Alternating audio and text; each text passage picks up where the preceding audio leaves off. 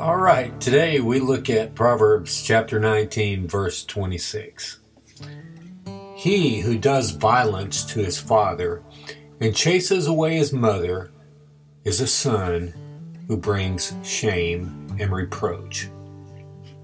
Well, these are some pretty serious and negative offenses a person might do uh, with their life toward their parents, toward their family, right? I mean, committing violence, driving away mother, bringing shame and reproach.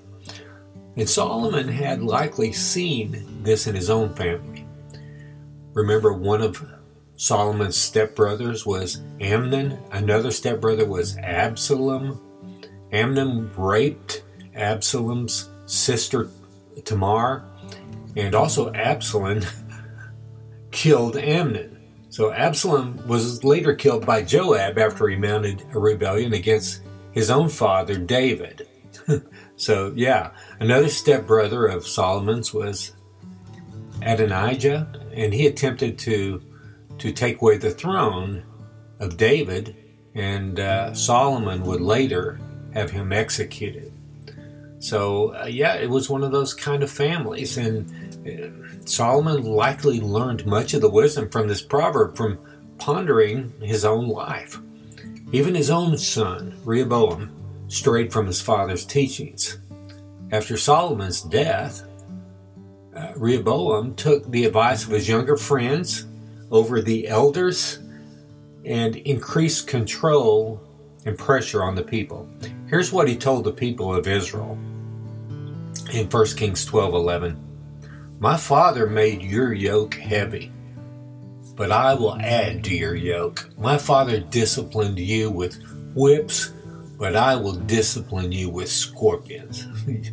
yeah, and after the people saw how Rehoboam had spoken to them, um, 11 of the tribes of Israel actually separated themselves from Rehoboam and the tribes of Judah. And so there became two kingdoms so Israel was the northern kingdom and Judah was the southern kingdom. As for Rehoboam, 2 Chronicles 12:14 says, "And he did evil, for he did not set his heart to seek the Lord." So there did at one point seem to be a time of repentance uh, when when Rehoboam was overcome in his kingdom with war and uh, he seemed to repent, and God helped him in that. But was it a real heart change? I do not know. As for Solomon, the kingdoms were torn apart because of his sin. Uh, that's the reason that the, the 11 separated themselves from Judah. Uh, that was a prophecy, 1 Kings 11:4. For when Solomon was old, his wives turned away his heart after other gods, and his heart was not wholly true to the Lord his God, as was the heart of David his father. Verse 9. And the Lord was angry with Solomon because his heart had turned away from the Lord, the God of Israel, who had appeared to him twice and had commanded him concerning this thing, that he should not go after other gods. But he did not keep what the Lord commanded. Um, therefore, the Lord said to Solomon, Since this has been your practice, and you have not kept my covenant and my statutes that I have commanded you, I will surely tear the kingdom from you and will give it to your servant. Yet, for the sake of David your father, I will not do it in your days, but I will tear it out of the hand of your son. However, I will not tear away all of the kingdom, but I will give you one tribe.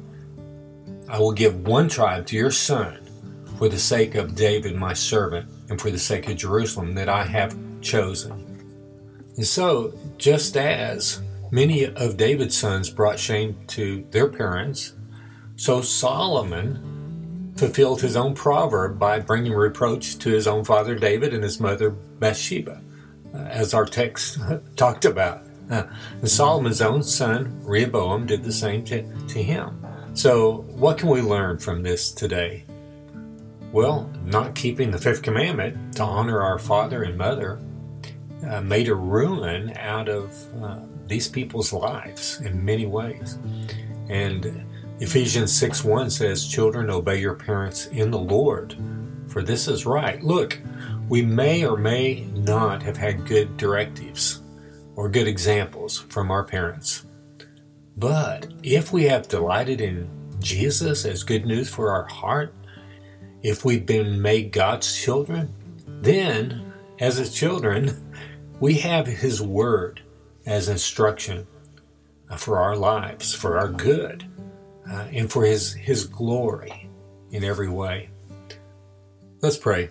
Father God, thank you for your word today, the words of Solomon, Lord, and uh, the instruction that uh, can uh, keep us, Lord, from ruining our lives and the lives uh, of many around us, Father, leading them astray, causing discord. Father, help us to uh, honor our parents uh, in the Lord and all the good instructions that they gave us. And even more so, Father, to, to honor you, our Father, uh, in your word, as you have given us grace and mercy through Jesus Christ. You've given us His righteousness. You've you've took taken care of our sin problems, so we can have fellowship with you and become your children and and receive an inheritance for eternity, Father. And so help us uh, not to take that for granted, but to to love your word and your instruction for our good and for your glory, and to rejoice in what your word says, Father. Um, and so uh, help us to share your glory with others, Lord, even today as we go out through the day. We love you so much. In Jesus' name, amen.